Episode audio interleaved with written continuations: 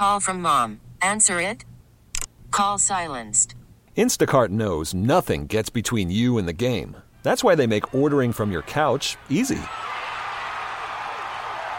Stock up today and get all your groceries for the week delivered in as fast as 30 minutes without missing a minute of the game. You have 47 new voicemails. Download the app to get free delivery on your first three orders while supplies last. Minimum $10 per order. Additional terms apply. T-Mobile has invested billions to light up America's largest 5G network from big cities to small towns, including right here in yours. And great coverage is just the beginning. Right now, families and small businesses can save up to 20% versus AT&T and Verizon when they switch. Visit your local T-Mobile store today.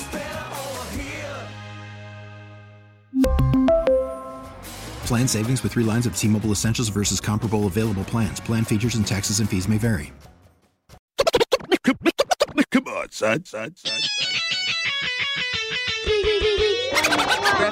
Come on, the track. Come on, son. Come on, son.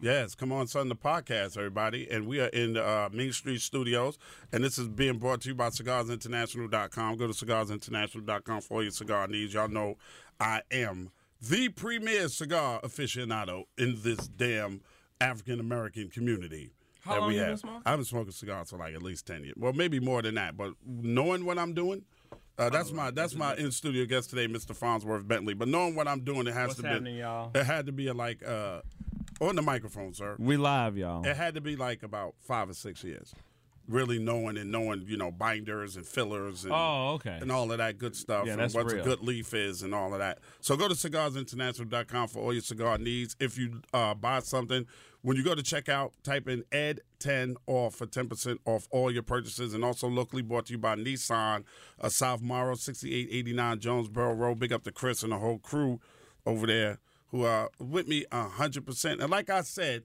my studio guest is Mr. Fonzworth Bentley. And before we start, Fonzworth, I want to again uh, send a big shout out to um, Combat Jack. Uh, Reg, Reggie Ossé. I want to just say, yeah, I got to send it because he's the reason why I'm podcasting. Literally. Literally, literally came to Atlanta, Wow. invited me to do a podcast live with him. Um, Because he was and early. I'm thinking I'm one, I'm thinking move. I'm one of the guests of the podcast live. I am the guest Mm. in Atlanta. We sat, we talked for two hours, and when we finished, he said, "Man, um, the feedback that I got a couple of weeks later from sitting with you and you telling stories was amazing." And uh, he was like, "You should podcast." and allowed me to start this podcast and then put it on the Loud Speakers Network, which is his network. And I'm forever indebted and grateful to this man. Wow. And I hope that uh, A King, who's his producer, and um, and Premium Pete, and all of you guys out there that work together, and you know him and Premium Pete split. But I'm hoping that something like this, this tragedy, could bring all y'all back together and keep his show going. Keep his show going. I know nobody else is Combat Jack. Right. I know it, uh, but you got to keep it going. You know, it's to me, it's the way Diddy stepped up after Biggie passed away. There's Right. never going to be another Biggie, but Bad right. Boy can't stop moving, Right. and it's and that's the unfortunate part of it. You know It what I mean. Fonzworth? Like we just lost Ed Wood, we just lost Reggie Ossé, and then uh, then my producer Krista Hayes, Baby Bucket, sends me this YouTube video that somebody had shot on on New York lawyers. I didn't even know they had worked together Wow. and they Wow. both gone. So you know, I'm just saying you got to keep that keep that Yeah. man's name. Keep somebody step in. Right. I'm open to it. Right. If y'all need me to, I am definitely open to saying this is the Combat Jack show and keeping that shit going because he Yeah. his brand needs to continue for everybody because that's what kind of he was way ahead of his time when it comes And to his this shit. cultural DNA just uh it goes through so many careers and you know, I had this conversation um with I think it was it was Andre Harrell, it was Puff, and I think yeah, it was Larry Jackson. And the thing that I said is I said the thing that I I dislike the most about the music industry is that it doesn't do a good job of finding something something at all for people to do who have added so much value to the culture. right. they throw people away when they don't think that they're that high. And I'm not saying that that was w- where Combat Jack was, right? But I'm just saying there's so many instances of this. You know, uh, Dominique Trenier is a, is is a is a perfect example of that, and that's what I dislike the most about the music industry. These folks who have had strokes of geniuses, this it, it just wasn't a moment. This is who they are Yeah. and there are enough platforms there's enough things going on that people can find something for folks to do so that they can continue there's no 401k for hip-hop bro That's right. there's no 401k That's right. You know what? Real, and and I and I'm going right along with what you said. One of the one of my biggest disappointments, I think, for 2017 was what happened to Kid Creole from Mm. from the Furious Five, and I think even more than that was seeing that Kid Creole was working as a handyman and a janitor. That shit bothered me to no end. There's too many multi-millionaires in hip hop for somebody not to turn around and say, "Hey, Kid, hey, Kid Creole, I, I got a job for you. Come over here. Anything I got a job." Because he's part of the foundation for the reason why you're making that money. believe it His his pedigree in hip hop right far surpasses no matter how historically people dismiss hip hop and the people that came before him and the pioneers that opened the door. Kid Creole and Melle Mel, especially Mel, and his brother Kid Creole, they're brothers. Those are the first guys that started rapping the way we know rap today. Before Facts. that, Facts. am I lying? Facts. Putting words and metaphors and similes together was Melle Mel, and he got his brother Kid Creole involved in it. Before that, everybody was a call and response. I know. I grew up in it. I listened to Woody Wood. I listened to Eddie mm. Chiba. Those mm. tapes floated around. I know what Busy Bee was. Busy Bee was mm. not an MC. He was an MC, but he wasn't a rapper right right? No, DJ it's- it's Hollywood. difference. He was an MC. he was an MC. He wasn't a rapper. An MC was what I first became when I first started loving hip hop. I was Eddie D with Mm. the MC crew. I was the guy that had my girls and queens with my name on their T-shirt, and they would be in a party, and I'd be in a party. And when whenever they let me on the mic, it was MC Crew, what you got for me? And they yell, two turntables in the deaf MC. And I yell, MC Crew, what we gonna do? Go down, go down. That's not rapping. That's MC. And I later Master on of learned- ceremony. Right. I later on learned how to become a rapper, and that's because Mel, Mel and them came out with "Child Is Born with No State of Mind," "Blind hmm. to the West." That's rapping. right That's that's Right. you know that's your lineage. That's Right. the lineage to everybody. That's the lineage to Biggie and Jay Z and Slick Rick and everybody that you can name. So to see this brother, unfortunately, get himself tied up with the law. We all know as black men we don't want to do that. No how, no way, no no day. a record to- is a record Right, but to be working and not being able to sustain himself just for being it's not okay Grandmaster Flash, they in the Rock and Roll fucking Hall of Fame. believe it You ain't gonna find, and correct me if I'm wrong, you're not gonna really find no white boy that's in the Rock and Roll Hall of Fame that's fucking down on his luck like that because Phil Collins or somebody will grab him and take him on tour. Somebody he'll have a job doing something. something We throw our shit away too much, man. we do and There's it- no respect. It, it it isn't, and that's why I you know I really do. I you know I remember. I guess it's, it's been some years ago when when I sat with Jay, and he was saying that he's been spending the majority of his time at the time he was spending the majority of his resources and time in really perfecting his craft on stage and really Are you making talking sure- Jay Z? Yes, I'm sorry. Yeah, and, and because he was like, it makes no sense how the Stones and all of these folks can tour in their late 50s and late 60s, and we we we don't have acts that do that necessarily. Right. We throw them away. And we throw them away, and and then you get another generation saying folks is old, and they trying to take shots with this whole thing, and it's like, no, we have to. It's about sustainability Yes. and it's also about respect. And it was Maya Angelou who said, you know, you're standing on the shoulders, you know, of giants. And uh, no, that's not what she said. Somebody else said that, but what she said was, if you don't know, if you don't know your history, I'm glad you said that, bro. I'm glad you said that because nothing bothers me more than see somebody quote somebody on Instagram and you be like, when the fuck did Tupac say that? Pac never said this shit. Stop putting a picture of Pac with a fake quote. she was doing about if you don't know your history, you're, you're destined to repeat it and that Right. sort of thing. I'm paraphrasing, of course, but you know, it, it it's it's a real thing, and you know. We just got to do a better job of that, and you know, I, I don't want to hear the argument of, well, you know, no, he, he didn't say something. He said he didn't. He's not supposed to say something. He didn't have to say something. Somebody knows something like that's going on. There's some type of, you know, creative director uh, to a project manager to something, Right, road manager something, for something. If he don't have the skills, teach the brother the skills. and he's gonna add value. That's right. He has definitely added value. That brother right there that is in the Rock and Roll Hall of Fame should not have been working in some building as a handyman and a janitor. It just it just doesn't make any kind of sense. Now, on the flip side, I will say that there are some handymen in buildings that do make a lot of money. Oh hell yeah! no, Especially you're in that union, right? like I'm saying, like literally, like uh, upwards of a hundred. I'm just, I'm just saying, like, so You know, you know, if they got them no show jobs the mom used to have. you? I'm just saying, but you know, yeah. quiet as kept. He he may have had a he he may have had a little quiet lick he was over there doing. so, but yeah, no, I guess you know the point still remains. Yeah. uh, we sh- we should not be throwing away the foundations of this culture. Let me ask you a question, my brother. When do you think?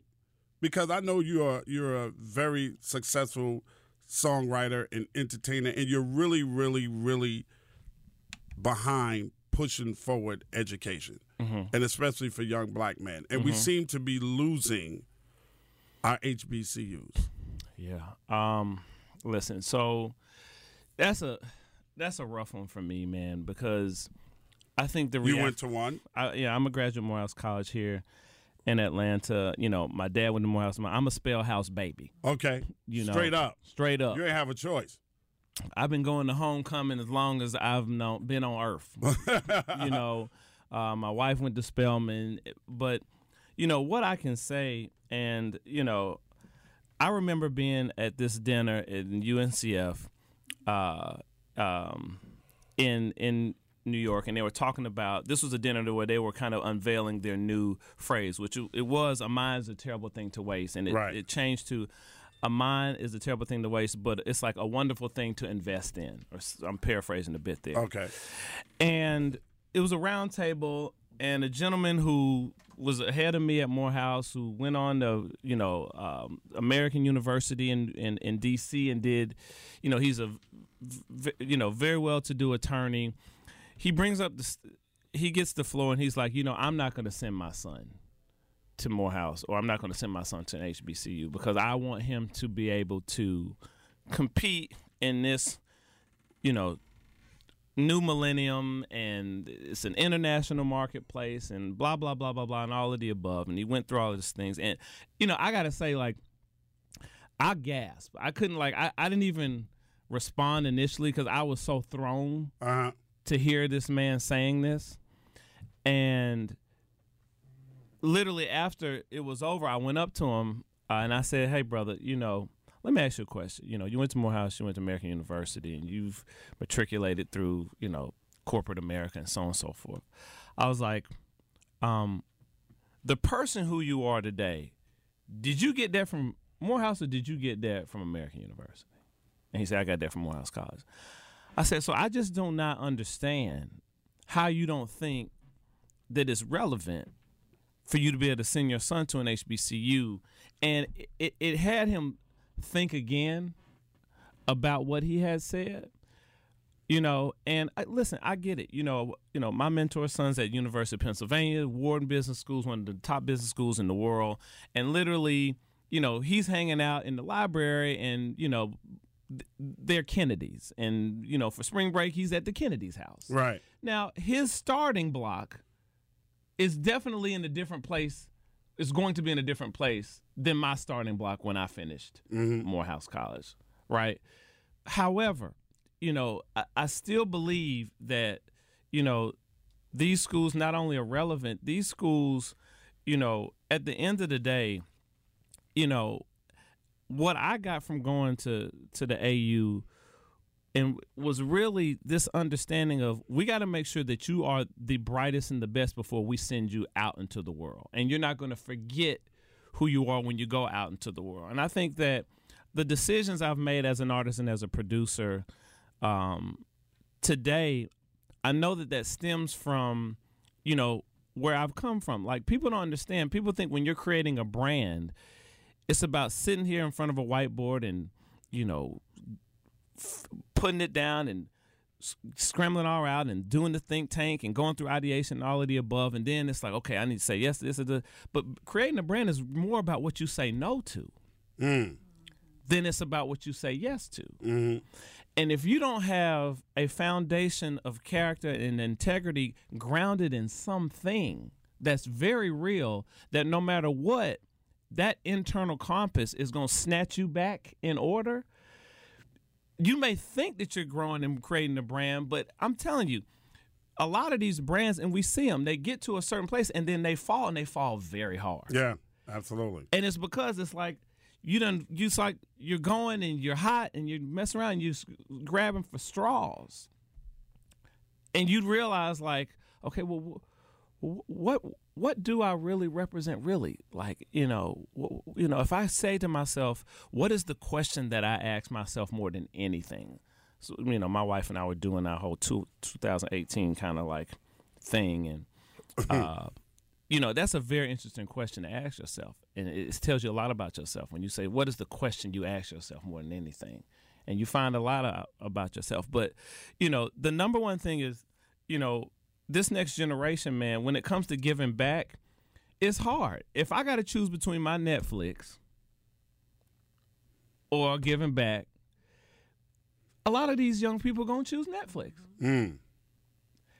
And so you got to create a culture of understanding. You got to give back because the way it works is when the president of any of these prestigious universities or institutions goes out to the AT and T's or the Amazons or the Googles to raise capital or the Starbucks to raise capital for the school, the first thing they say is, "Give me the percentage of the folks that have gone to your school. What percentage do they give back?"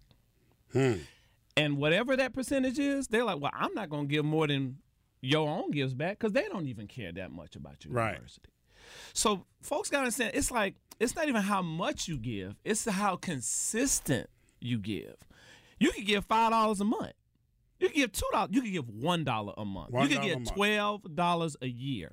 But if folks, if, if all of the folks at HBCUs did that, like consistency, consistently, the level of endowment that these schools would have would be amazing. I learned something. I went. I went to uh, LSU uh, and I was going on a full tour, and you know they got the tiger there and the whole thing. Yeah.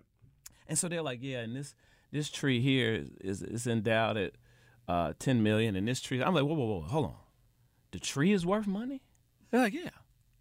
I was like, I've never even heard that before. Of a tree being worth money. The tree had endowment. It blew my mind.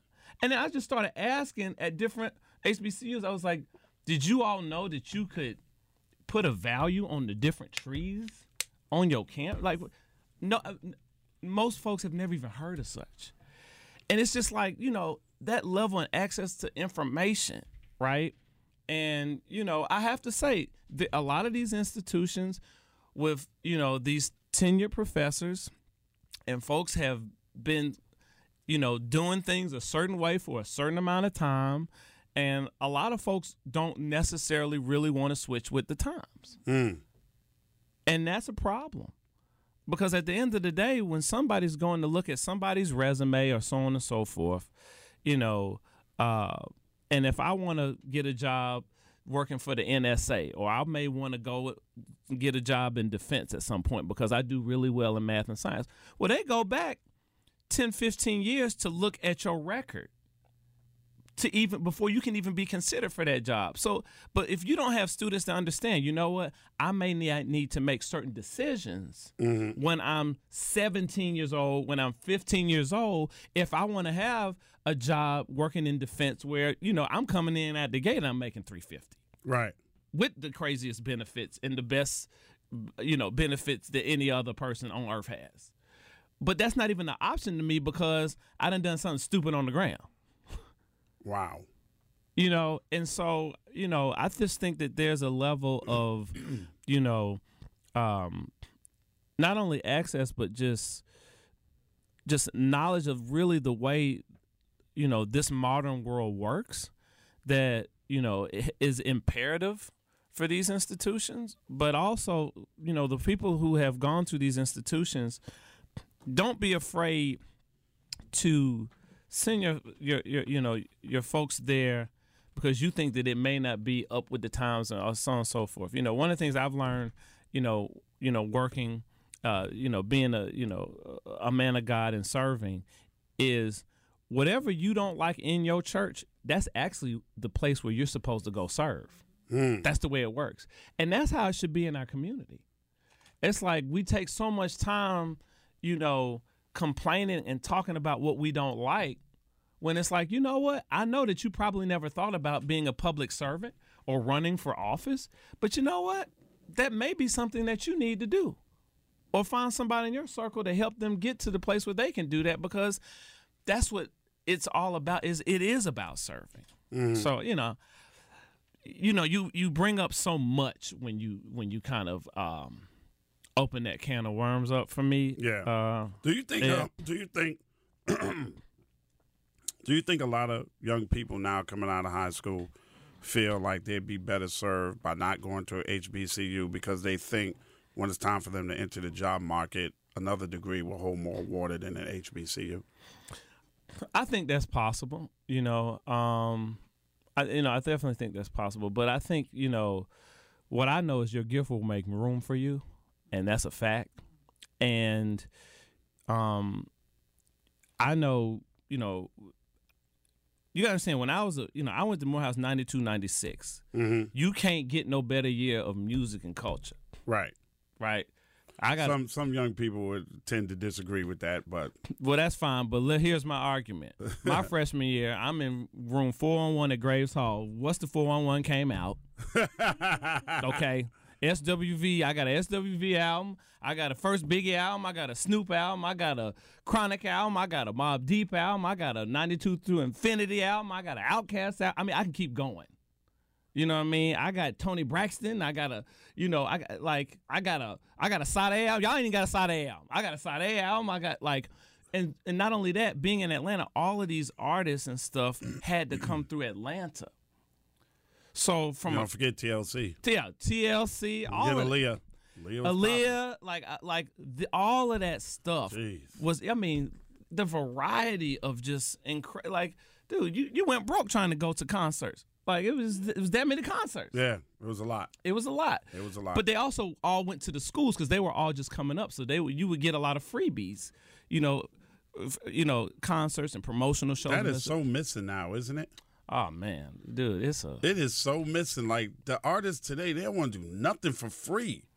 and it's you can't look at it about doing it for free. You got to look at it as I'm sowing a seed. Yeah, and I'm building an audience. And I'm Everybody went on promo tour. I don't see nobody of, Bro. of they don't want to do a promo tour. And come on, labels, don't act. Y'all are back, so it's some money. Right. Don't let's let's stop playing. Y'all figured it out.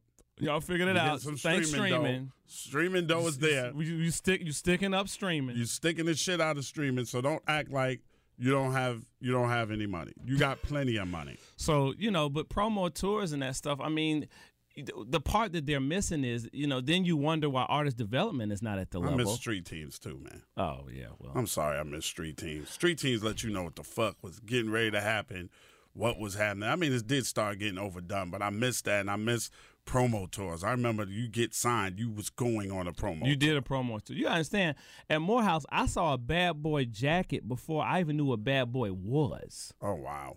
I saw a Bad Boy jacket and was just kind of like, "What's that?" And then I heard a Craig Mack record, and then saw Oh, the logo Flavor, yeah, again, yeah. So, and then connected the two. You missed the Big Mac. You missed the Big Mac. no, Mac. the era. Big Mac. Yeah, the, no, I didn't miss the Big Mac. I know about the Big Mac. It was such a great promotion. It was the best. It was one of the greatest Puff. You promotions get you get you get props for for that Puff. So his first two artists were Biggie and Craig Mack. So he Craig put was first out the bat. right. Craig was first. So he got the McDonald's uh Big Mac, Big Mac thingy, the box, the box, the box that the Big and he Mac had it was called the Big Mac, and it was Biggie and Craig Mack, and he had put a the sticker single. right on top of it and had a cassette single Yeah, yeah, inside you go. the It box. had the single with It one ga- of each. Yes, it gave it out to everybody. Who don't want that?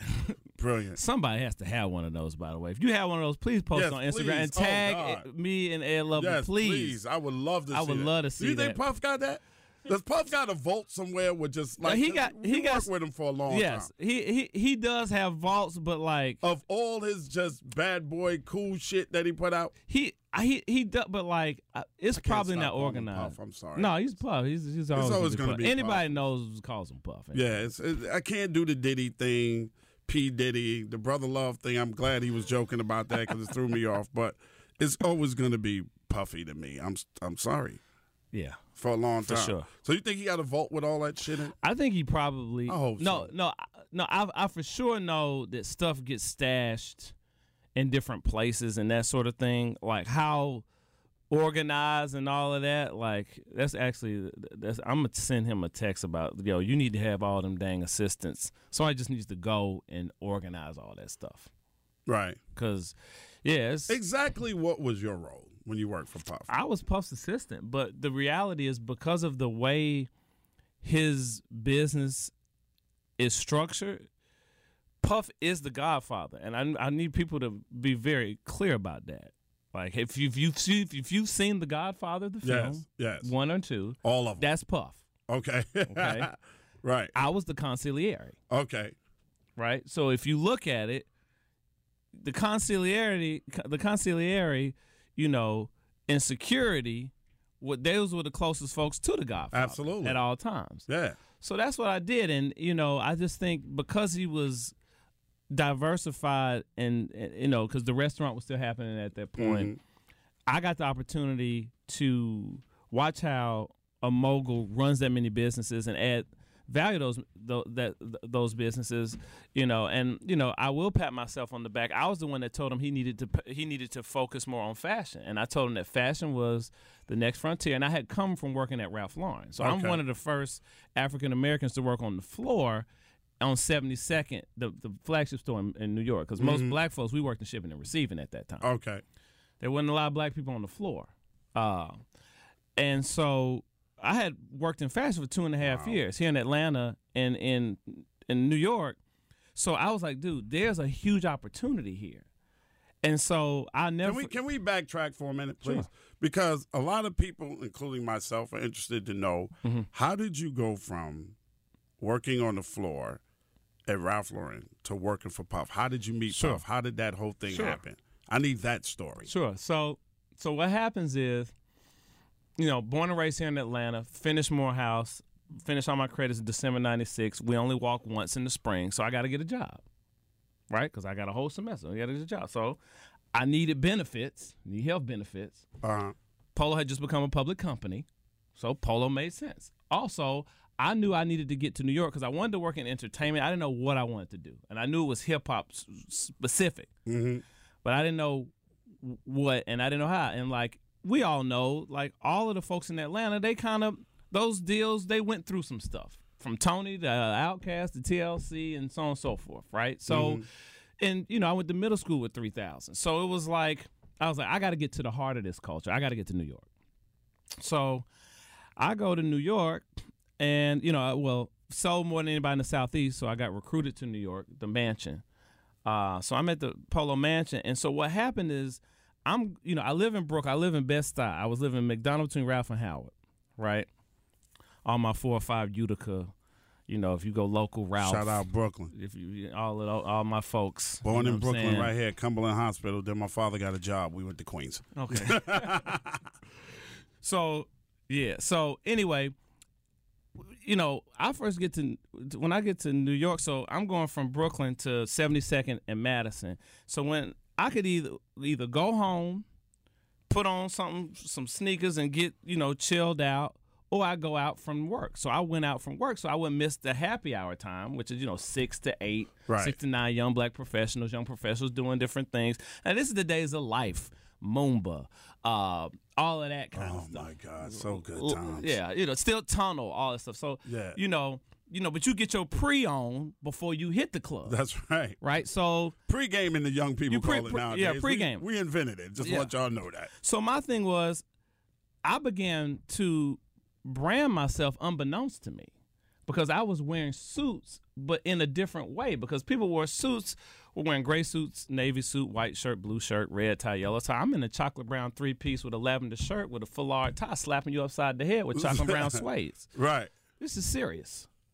How were you doing this on a polo on a polo? No, you get though? you get sixty five percent off if you work in this Oh, mansion. you was killing them. I was killing them. You was purple labeling before we knew what the yeah, fuck but I was literally was purple labeling before y'all knew what it was. Wow. I sold Pimp C a purple label green suede suit for what? For I think it was like forty five hundred. I never forget. I sold it to Pimp C like like Pimp. Nobody has this, you know. But I'm you know I'm just a kid anyway. So the point is so. You know, trying to get into the different events, and the thing that everybody went to was life, right? Right. That's where everybody sir. went. Yes. Still, to me, the greatest party for me of of of I've ever been to. It was life, right?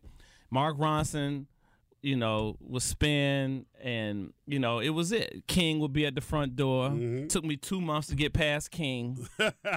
you know what I mean? That's funny. I used to walk right in life. It's yeah, crazy. yeah. So it took me two. Yeah, I'm from Atlanta. I don't know nobody. So right it took it took me What's two. up. What's up, King? Yeah. So it took me two months to get past King. Finally got in, and so what happens? I'll never forget. uh, Sean John, if you remember when it launched, it was T-shirts, Yes. denim, and velours. That's And right. That T-shirt, Japan, Tokyo, New York, L.A., and that was it. Well, I've been working in fashion now almost three years, so this was I was very confident working in fashion. I was now training for design down at um uh, at, at, at the uh, the the men's manager was really uh, grooming me, training me for design at Ralph, that sort of thing. So, you know, I remember I was like, man, I can't. I, I didn't care if I worked for Jay, Dame, Russell, Puff, any of the moguls. I just knew I wanted to work for one of them because I didn't know exactly what I wanted to do, but I knew if I got next to these guys who were managing all these different businesses, I could figure out how is it that they're doing this, and then once I figure out where I could be the most successful, then I could go do that. Okay. That was my strategy. Okay. Now, what I realized is when I got to New York, I was like, yo, these folks is making a lot of money, but these is, they're not classy. And it bothered me.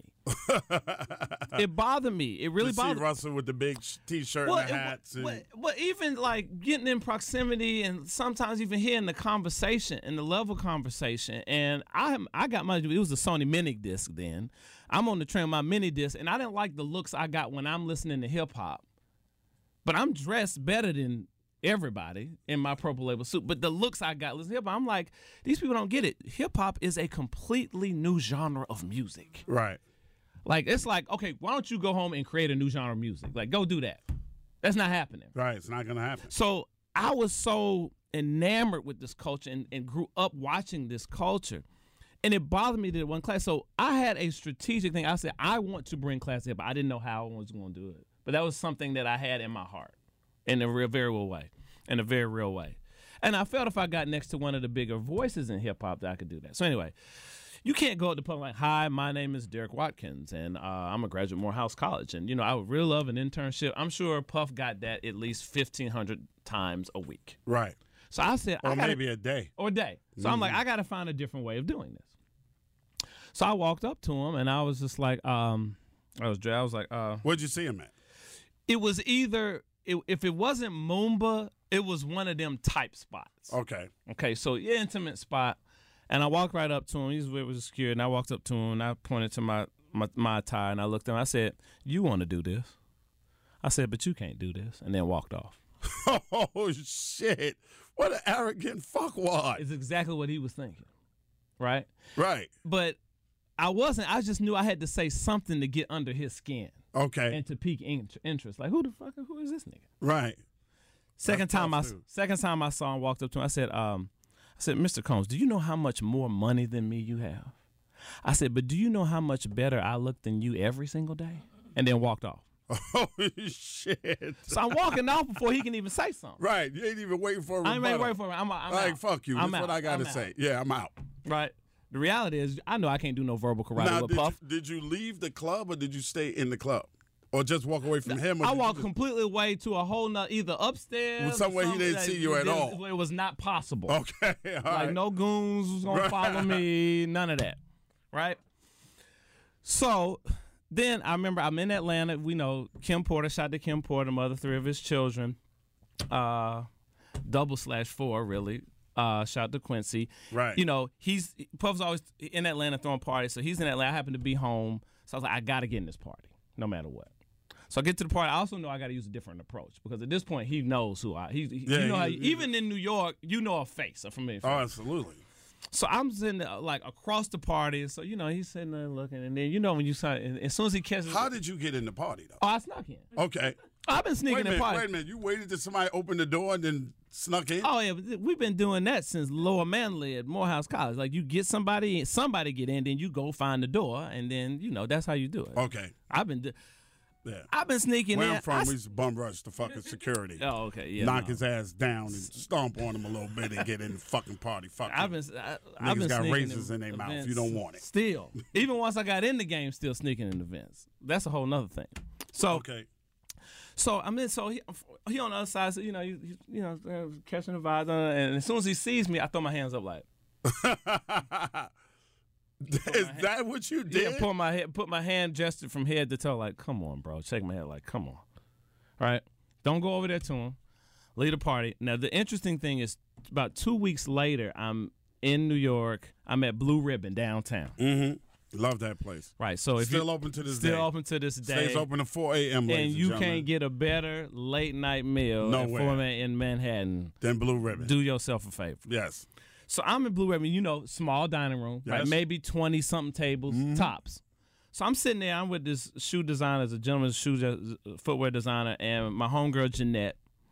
And, and, you know, Puff walks in. As soon as he walks in, he like A lines to my table, walking over my table. So as he's walking over, you know, I stand up, you know, button my jacket, stare down match. Of course I win. I have to win Right. right? So I win, and then he's like, he's like, uh, he looks at Jeanette because he knew Jeanette. He's like, yo, give him my two. This is Motorola two ways. Now, for the young people who don't know what a Motorola Timeport two way is, this is highest level cultural. This was email. This was DM. This was This is technology at its finest. yeah, and it cost them things were expensive. Those were Yeah. expensive. 350 Three 400. fifty. Now, Yes. and the thing is, you were in the industry, so you had one. I'm not. Now, I I'm had not. to pay for mine just like everybody No, else. but my point is, I wasn't in the industry, but because industry people had them, I knew I had to get that. okay. Because if I ever wanted to communicate, you got to have a platform that they communicate on. That's on. where ringtones started. it's a very good point. Yes. That's a very good cultural point. So anyway, he said, "Yo, give him my two way number. I want to work on my fall wardrobe." Is what he says. So he gives me. So I get the two way number. So now I got the two way number. I didn't hit him. Nigga, I'm busy. I wasn't busy. I'm at home like, oh my god, I got the plug right here. Like, what Right. do you say? What is the first message? Like, what do you say for the first message, right? So I'm sitting there, and then, you know, next thing you know, and I'm just kind of waiting for the right time.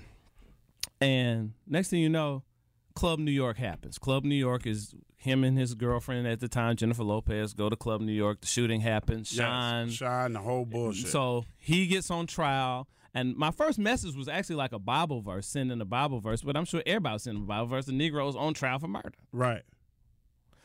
So he would just reply, "Thank you," but you know, I'm one of a trillion messages. I'm sure at that time. So then, you know, he gets through the trial, and um, he goes into Ralph Lauren. And at this time, I had left, and I'm working for Danny Meyer at 11 Madison Park and, and Tabla Restaurant. Okay. They are the ones that created Shake Shack. I low key was a part of that. That's a, a, a funnier, longer. I'm I'm low key the Forrest a Forrest Gump of culture. Okay. low key. Oh, I would love to hear this story. but let's continue with yeah, we'll continue. story, I'll do we'll yeah, go to Shake Shack Yeah. story. So so the bottom line is, so the bottom line is he he. So I'm I'm sit I'm sitting there and So you left Polo. so I left Polo. I'm working in Why? the restaurant business. Real quick, why? Why? Because I met the gentleman who trained the guy who had been the head designer for menswear for the last 17 years by the name of John Vazone. His mentor's name is Alan Flusser, who's written more, uh, who's won more Coty Awards than any other menswear designer and has written more books about fashion, standard foundational cultural books about men's fashion than anybody in the world. Okay. I met him. His daughter was working in my section. I met him, so I was like, I don't need to be sitting here folding these little bitty flag sweaters anymore. I just need to learn under him. He put together curriculum for me. I went to FIT, took the curriculum he put together, so I'm like focused Okay. at the time. so I don't need to do this, but I still need to make money. So I got a job at a restaurant. Okay. So, good question, by the way. The so the sidebar part of that. Oh, anyway, I don't want to because it's, it's already long. So I so I'm working. So I'm so I'm like going to FIT, working in a restaurant, and so I wake up after doing the double the restaurant at like twelve thirty in the afternoon, and I see I got fifteen missed calls from Ralph Lauren. I call Ralph. I call, hit my man Sean McDowell. Sean, what's going on? Like, I got fifteen. He's like, man, I called you. Puff came in here. He asked for you. And we trying to call you because we know you live down the street. We know you've been trying to develop this relationship. I'm like, oh man. I said, you know what? Fax me a receipt of everything he bought. A fax machine, young pe- people, is a device that you would you would send like you would make a copy of something and then you would send it uh, digitally in a piece of paper and it would be a lot thinner. And a lot of times you couldn't see it well Fax paper. fax paper and you could send things like you could send this is pre-email Yes. That's what it was. Before the plain paper fax machine came out. exactly It was a roll of paper. Right. Remember that? It was a roll Yes. of paper. It was thin as fuck. It was terrible. so they sent me a he sent me a fax of, of Puff's receipt now i had just worked finished working at ralph so i know the skus i know what everything is so i see all the clothes he's bought and i'm like okay where is he going based on what he bought now mind you people this is pre-google i know most This of y'all listening don't even yeah. know uh, uh, Earth people, are you listening? Y'all don't know a pre-Google Earth, so I can't say Google. Where are celebrities going in the month of February? Da, Formal wear. No, you can't do that. You had to do what I call real research, and I'm not chumping off your research. But Ed, you know what I'm talking about. You had to pick up Yes, the phone. You had to call this it. one. You had to call that one. You had to figure it out. Right. That's where figure it out came from. so I'm doing that, and I deduced based on this, he's going to the Academy Awards. He has to be.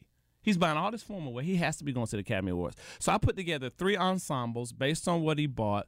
Number one, number two, number three. Why two is better than three? Why number one's better than two? Da da da da da. And the inspiration from whatever film or photograph I got them from, and that's my first message. Boom, send it to him. No response. Okay. Still going to the restaurant. Uh, get sent home for being late again. and I left the restaurant knowing I was never going to return again. And had nothing to do with the restaurant. The you know I've, the, the best job I've ever had of any job I've ever done, other than being a father and and and a husband, has been working at a restaurant front door. It's the fun, most fun job ever. But I had just outgrown that opportunity, and I went with a goal, and I knew I had to get back to my goal. So I walk out of the restaurant. I got on my two and I hit Puff. I'm sure you're really busy. I need to talk to you. He responds, uh, "Who is this?" I said, "It's Derek." He said, "Well, where are you?" I said, "Around the corner from my house." He said, "Who is this?" I said, "It's Derek Watkins." He said, "Where are you?" I said, "It's 72nd and second. He said, "Who is this?" So I'm like, "Okay, now how do I let him know who this is?" Right. And I said, "Ah," I said, "It's Derek Watkins, the soup master." Sent it. He didn't respond. He knows who this is. Okay. So I sit in the lobby of my apartment there on 72nd and Second, and I did what I do what I do when I don't know what to do, as I went into prayer. And the thing about prayer, folks, is prayer is not a monologue; it's a dialogue. Mm. But people really don't obviously take the time to actually listen and communicate to hear what the Father's actually saying. And I said to him, you know, G, you know, the whole Jesus is my homeboy. He's like, he really is my homeboy. So I said, I was, I said, I said, okay, look, Lord, check this out. I'm not going back to the restaurant on Monday, and I need you to tell me right now explicitly what I need to say in this next message, so I can have audience with Puff today. And I'm not leaving from this lobby until you tell me explicitly what to write. And I sat there, and I didn't move for 25 straight minutes. Mm. Next time you get a chance, see if you can stay still for five straight minutes. Right. Okay. I didn't move for 25 minutes. And when I tell you it came right out my spirit and I just started typing. You remember the guy from Howard University that traveled to New York City to intern with Andre Harrell? That's Puff's story. That's right. I'm that guy in 2001. Don't make me go back to work on Monday at the restaurant. He said, come to 1396 3rd Avenue. I started training as his assistant that day. Oh wow. Facts. Wow. Facts. Did you had you discussed salary or anything? You just started. I showed up. I showed up, and next thing you know, we got in the car, and we were headed down to the Soho Grand. No, he said he hands me his phone. He says, "Make a reservation at the Soho Grand for drinks. You can't make a reservation at this particular area, Soho Grand, for drinks. Do not use my name. If you don't have a reservation by the time we get there, just have a nice life. It's all mm. good. You know. Oh, all good. shit. Yeah. yeah. So as soon as he hands me the phone, as soon as I dial, as soon as I say hello, meaning I have connected Soho Grand, he immediately turns the music all the way up. Hello. This is New York. Hang up on me three times. Now, mind you, I know all of the language to get a reservation because I've been working in the restaurant business. Okay.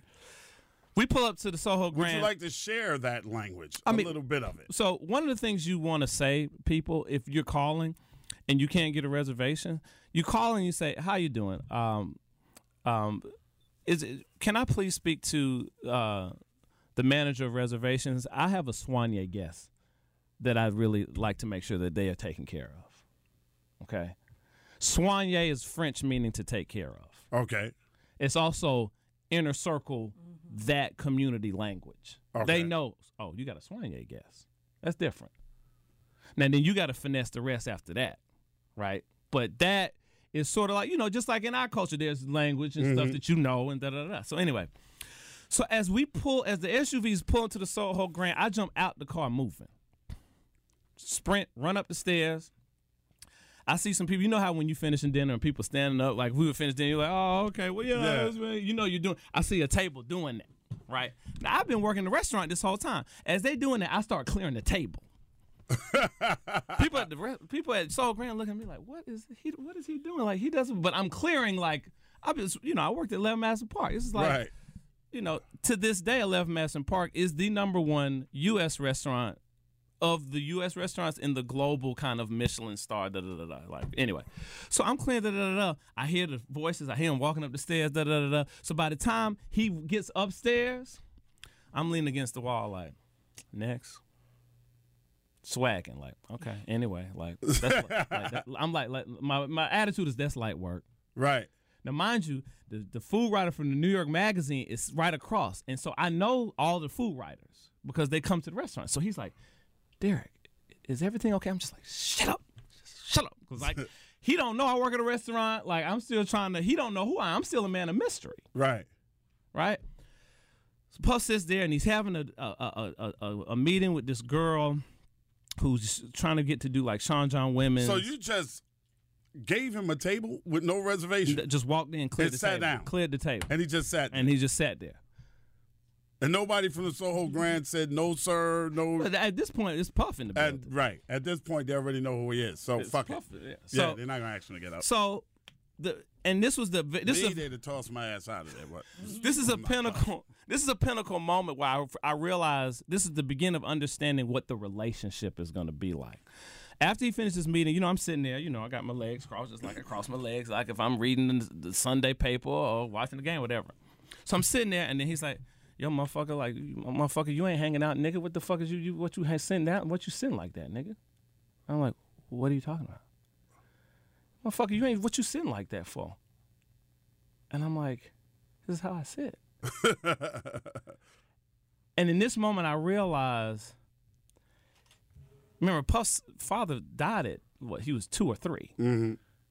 So he literally went through being raised by mama. Shout out to Mama Combs. Big shout out to her. Hi, Janice. and then he went to Howard and da da da left, started coming up under Harrell. So he just went straight into the culture. Mm-hmm.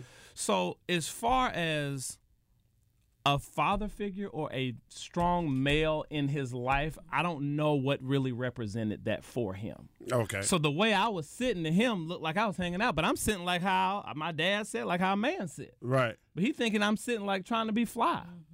Yeah, like you're trying to relax. And I'm like, yeah. And I'm like, no, this is how I. And I realize in this moment, this is going to be a bi mentorship. He's going to be mentoring me, and I'm going to be mentoring him. Mm-hmm. I realized that in that moment. I'm like, because I, was like, what is he? How is he missing this? Yeah, I'm thinking myself, I walk GQ. You know what I mean? I lean Vanity Fair. That's just a bar, but anyway. anyway, I love that bar.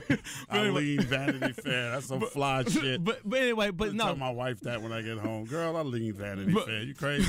But the, you know, but the reality is, and so what happens is, I never forget. After working with him for a bit, we go to L.A. I had I had FedEx every suit he bought to L.A. the FedEx bill was something like six thousand dollars, something crazy. and everybody knows m- most very wealthy people are very frugal, and Puff's d- d- no different. So all I hear is, "Yo, what? The, who got a FedEx bill for six thousand dollars?" And I'm like, "Oh, that'd be me." He said, "What the fuck? You just got here? What you think?" And I'm like, "No, I FedEx all of your suits here, and I want to show you which ones I'm keeping and which ones I'm throwing away. But the ones we're keeping, uh, we're going to retailer, and this is my tailor in L.A. So we're about to fix this." And he's like, "Oh, okay, well, shit, well, shit, nigga, let's go." right? Because you know it was one of them proactive. That was that first like real proactive moment that I took, Right. and that's when If you know Puff, you know Puff. If you're gonna go off the cuff with Yeah. Puff or off off the beaten Off the path script, or yeah. Mm-hmm. off the script, you, the script is the best word Yeah, yeah, to describe it. If you're gonna go off the script with Puff, you it better be fly it shit. better be. it better has to be off the Yes. wall, fly, 100%. fucking shit. Hundred percent. So he immediately, oh, okay, so this is when, you know, and he hadn't presented himself yet post really the trial like that. So after this happened, and I remember seeing June Ambrose later, and she was like, when she met me, she was like, I knew somebody else was near him. I could tell. And so, you know, even though I'm the assistant, I'm really like chief like you know now I'm gonna say chief because you got you got Natalie Moore who's this publicist and the savant and all of the above. It's a whole team, but I'm literally a part of a transition team. Yeah. This is a man who has to completely transition Yeah, you brand. chief fly nigga though. Yeah, but it was For real, you yeah, chief fly nigga. Well, I appreciate it, but it was like, but it was deeper than that because what happens is when I, I, I remember he went to Jay Leno first. He was going to Leno. We had done British Vogue, and I mean we go to, we go we in London, and he did British Vogue with Naomi, which by the way is the first time African Americans were on the cover for Mm. British Vogue, and. I'm thinking, oh my God, I've always wanted to go to Jermyn Street, Savile Row. And he's like, no, Negro, you go look at the clothes they got and start picking stuff out. I'm like, what do you mean? I'm like, I'm, this is a dream come true. So anyway, I'm pissed. I pull the clothes out. What he has on the cover, I had when he walked in. So I styled the British Vogue. Obviously, they're not gonna give me styling credit for it. Right. But he what he had on, so he wore the exact same suit on Jay Leno, and I switched the socks. I said, "You're gonna wear these purple socks." I said, "As soon as you sit down, cross your legs." Leno's gonna say something because he's gonna recognize this is a different puff. Mm-hmm. And as soon as he said he lost it in puffs, and Jay's like, he's thrown. Joe's like, wait, what's what's going on? This is this is different. I mean, it happened like clockwork, like literally like clockwork. And the thing for me was, you know, this is my boss, and I want to do the best for my boss, and I know he's representing the culture. What I didn't really understand is that it was going to change the whole hip hop culture. Hmm. And then, you know, I remember we go and, you know, I remember this day in Rodeo with Jay and Puff is taking Jay and showing Jay basically the same stuff I had done for him. Mm-hmm. And, you know, we went out and, you know, Jay obviously has always had his point of view. Superfly, shout to Jay, fly guy, and so on and so forth. But I remember a little bit after this is when Jay kind of helped bridge the culture with, you know, I'm gonna do button ups. Yes. Yeah. And so this so happened, the throwback off, button up, nigga. I remember that. and that was like the bridge. Fuck Mitchell and Ness up. Woo! Like Single handedly destroyed Mitchell and and, Ness. and Mitchell and Ness, by the way, literally changed the gross national product of the of the United States at that time. Like Mitchell and Ness was, it, it was incredible. if you didn't get your throwback from Mitchell and Ness, your shit was bullshit. I still need And the Pistol Pete uh, Maravich uh, joint, right? Yeah, for, and Mitchell and Ness Hawks. also, shout out to Mitchell and Ness, they also single handedly help educate young That's black exactly men right. Very good with point. those throwback jerseys because what it did was open them up to why are they wearing this jersey? Who is this Yeah. person? Who is Right. Wes Unseld? Who is Ooh, Kareem. Abdul Jabbar? Who is Pistol Pete Maravich? They wanted to classics. know hardwood classics. Yeah. But then Jay came out with changed clothes. And it's funny. I was supposed to be in that video. We working on Diddy Runs the City. We in the edit, and he calls Jay calls Puff, and he's like, "Yo, we want Bentley to come." We because in that video, uh, Beans is the only dude that hits the runway. That was supposed to be me. Okay. Jay called Puff to have me, and so. I, we were editing Diddy Runs the City, and it was literally my birthday. So I was so pissed that he wouldn't let me do that video. I was, oh, I was, oh, I was pissed. So anyway, yeah. But my point is, like, you know, unbeknownst to me, I'm just doing what I'm doing for my boss and knowing how much he represents the culture and feel and understanding how much more a different level of business and investment capital it can attract to the things and the endeavor that he's into by him showing a different level of class, especially post all this trial and everything. Mm-hmm. But it really starts shifting the culture, and it you know it was extraordinary because like a me didn't really exist, so people didn't understand me. They, you know, is a Negro with a, a yellow canary yellow blazer at the Source Awards, and you know, it's like, nigga, is he gay? Like, what's up? And this is like, and I gotta say, like, it was tough, mm-hmm. especially as a viable, viably single black man I was at the time. Right. You know, Heterosexual male. very heterosexual and it's like you know but you know so it was it but i and i realized like you know you know a visionary always looks crazy till they hit dry land mm-hmm. you know and you know it, it, it's one of those things where you know i'm glad that i was next to somebody who's had as much bad press as he's had enough po- as much positive press puff mm-hmm. right alongside me through that journey. So, you know, he was like, Negro, you know what you said you wanted to do. Like, it's not going to be easy. You got to just continue to have blinders on and keep doing the things that you're doing because you obviously see it's making a difference. And, you know, I feel, you know, you know, very blessed to, you know, have contribute to the culture and continue to, you know, to Who contribute came up to the with culture. the name Fonzworth Bentley? So what happens is How'd you go from Derek Watkins to Fonzworth? So you know how hip hop go. First of all, you know how nicknames go. Mm-hmm. All right. By the way, sidebar: if you don't want a nickname, if somebody t- calls you something, don't respond to it. That's number one. okay. That's just, just one on one. So that the so after I showed up after the email, the the the, the two way and the, so the uh-huh. next day he's like, show up at my house at nine thirty a.m. If you're not here by nine thirty, good, you'll have a good life. It's all right, no problem. So I got to like get in the car, go to my job, resign, and then get back up to Park Avenue and seventy fourth. Was he was where he was now? Mind you, let me sidebar. Puff owned a building on Park Avenue in two thousand and one. Mm. Okay, let me just really like it were three apartments in the building. Puff was on the first three floors or first four floors, and then there were four more floors and then four more floors. And I remember one day I had to go up and collect the mortgage check from the people upstairs. They were out of town, so they want me to go. They were like, "We left the check on the kitchen table." So I go up there to get the kitchen t- get the check, and I'm I come down. I'm oh I see him at the office. I'm like Puff. I'm, by the way, nigga, the, the apartment on the f- top floor, oh, it's killing yours. He said, he said, word. Negro, do you know he kicked them out and made him swap? he made them swap with him. I told you. I felt so bad when I, saw the family. I felt that's, so bad. That's Puff. Puff is not no. Puff is competitive Oh as fuck, God. and so he wants to have the flyest shit. I felt so It's bad. It's got to be the flyest shit. Seeing the family moving all this stuff. And what can they say? It's black man on the building. It is Yeah. what it is. So anyway, so I show up that, that morning, next day, and you know Tony De Niro answers the door. De Niro immediately puts me uh, in the theater because Puff ain't up yet. Da, da, da, hands me a CD, has me listen to stuff. I think at this point everything's a test, right? So I'm Right. making notes. I'm add strings here. Add, I don't know, whatever. So then he comes down. Yeah, Puff's up. We come. So we go upstairs, and then Puff's give me a tour of the of the apartment, and he's he gets very excited to show me his closets, which I was impressed by the fur closet, but that was about it. Like everything else, I'm just thinking, oh, I'm about to change all this. He just doesn't know it yet, but all of this is finna get switched out, right? Wait a minute. Did you, did you hear him, ladies and gentlemen, say closet? Who the fuck? That's not an apartment. It's a home. Yo, but- That's a home. no, it, no, it's you a ho- a fucking fur closet. That's a home. no. Okay, You said he lived on the first three or four floors. Four floors. That's a fucking house. There ain't no, No, it's, apartment. no, it is a house. I'm just come on. I'm a New Yorker too. Ain't Like no I'm from apartment, Atlanta, bro. but I'm a New Yorker. So What's square foot? What's your estimate with the square footage of that place? You know, that's actually a very good question. I would have to say because that room where I just had every suitcase on earth laid out, that room alone was at least two thousand square feet.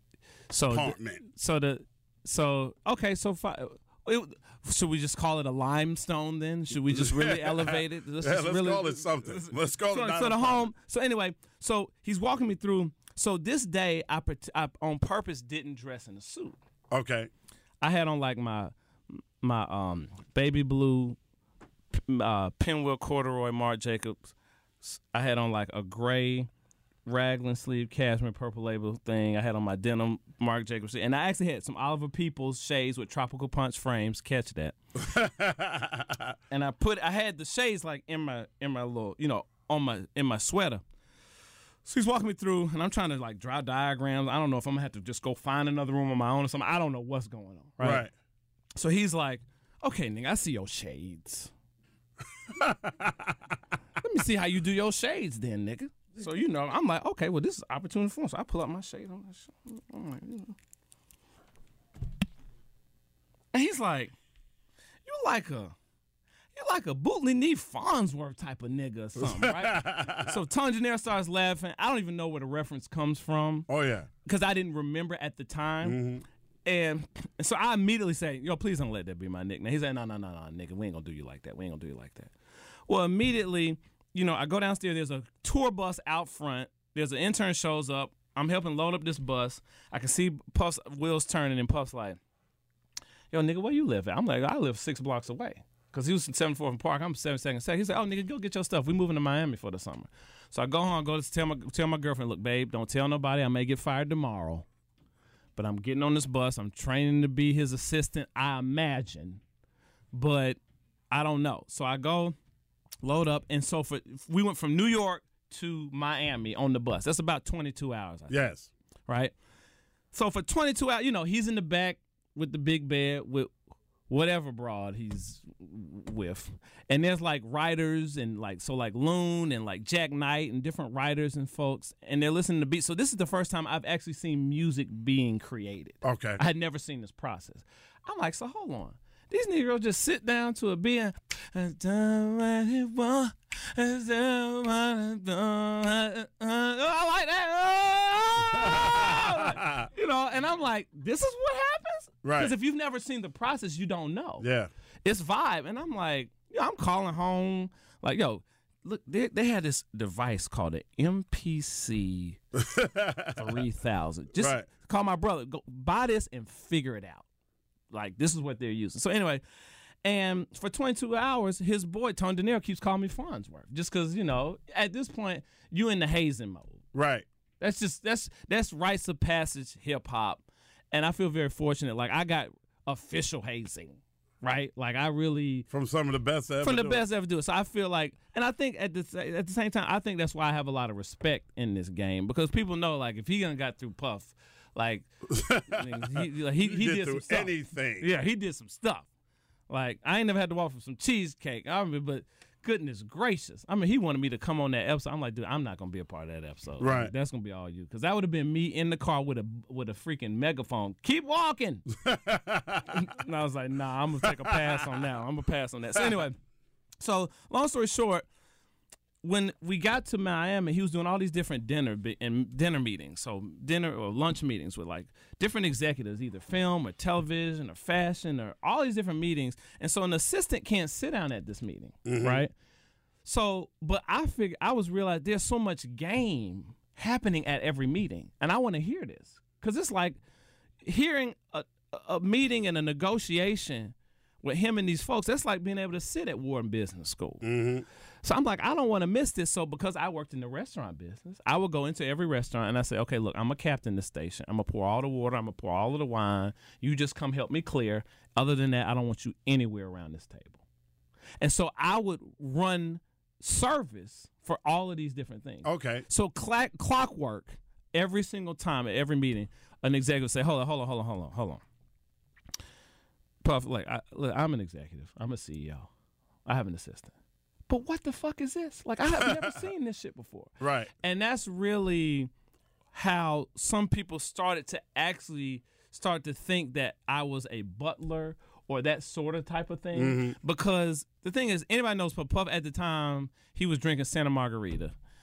Uh, Pinot Grigio. I like. I, I'm just about to throw up in my own mouth just thinking about it. As many, as much Santa Maria I've bought and poured. So any assistant had that, like, you know, shout out to all of the assistants that came before me, you know what I mean? They knew that. But like when I pour wine, I do formal wine service because I worked in a formal restaurant. Right. So that means, you know, I'm going to show the label. I'm going to get a wine key. I'm going to take out the cork. I'm going to hand you the cork so that you can inspect the cork and smell the cork. and then I'm going to pour wine so you can do a taste. Right. This is how wine service is done. Right. The reality is, a lot of these hip hop Negroes just haven't been around this level of sophistication. When I came with this extra level of sophistication, they didn't know how to articulate other than this is this nigga's butler. That's the reality. right. But I was just doing what I've always done, and I really live by the quote by Dr. Benjamin E. Mays. Dr. Benjamin E. Mays was the president of Morehouse College, and he was Dr. King's mentor. So he taught Dr. King about nonviolence. He taught Dr. King the teachings of Gandhi. And the quote that hit me freshman year that has changed my life when I really probably actually heard it for myself. My junior year is whatever you do, do it so well, no man living, no man dead, or no man yet to be born can ever do it any better. Mm. And I've always lived by that mantra. So if I have a level of expectation for myself so high, it doesn't matter what an expectation for my boss or for my parents or for anybody else around me can do. And let me let's just talk facts. There have been a lot of assistants. I'm definitely one of the most famous personal assistants Oh, of all time. If not the most. So, you know, and I'm not patting myself on the back. I'm just saying the level of excellence I really put on myself was that. Uh, and so that's how, you know, I've approached whatever it is that I've done. Um, and so, you know, I think that, you know, there's some good getting in that. Yes. And absolutely, sir. There's also some get some good getting a get good and a good getting, or however you want to put it, and everything that you put down. And we want to thank my man Derek Watkins, aka Fonzworth Bentley, for being here with us on the Ed Lovers Show. Of course, y'all know we call it C'Mon Son, the podcast, but wherever I do, it's just gonna be me no matter what. So come on, son. We appreciate y'all listening. Uh, keep God first. Everything else will fall into place. We'll talk at you, with you, to you, and about your ass next week. Okay. Be good if you can. Be good. Be careful. If you can't be careful, name your baby HBCU after historically black college or university. All right. Thanks to my girl. Krista Hayes and of course Kimana Paulus for helping me put this thing down each and every week. Rest in peace also and always Combat Jack. Thank you for shining your light on me, my brother, because without you, I would not be sitting here right now. All right? Remember, I always give you the good shit and not the bullshit right here on Come On, Son, the podcast. Now get the fuck out of here with that bullshit. This Ed Lover podcast is being done in conjunction with Cigars International. Make sure you check out cigarsinternational.com for all your cigar needs. This episode of C'Mon Son, the podcast, is produced and engineered by co executive producers Kimana Paulus and Krista Hayes. Recorded at Mean Street Studios in downtown Atlanta, Georgia, this is an official Loud Speakers Network podcast. T-Mobile has invested billions to light up America's largest 5G network from big cities to small towns, including right here in yours. And great coverage is just the beginning. Right now, families and small businesses can save up to 20% versus AT&T and Verizon when they switch. Visit your local T-Mobile store today.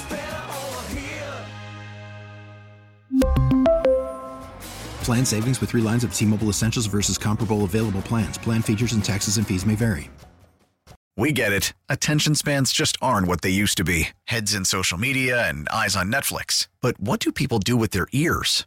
Well, for one, they're listening to audio. Americans spend 4.4 hours with audio every day. Oh, and you want the proof? Well, you just sat through this ad that's now approaching 30 seconds. What could you say to a potential customer in 30 seconds? Let Audacy put together a media plan tailor made for your unique marketing needs. Advertise with Audacy. Visit ads.audacy.com.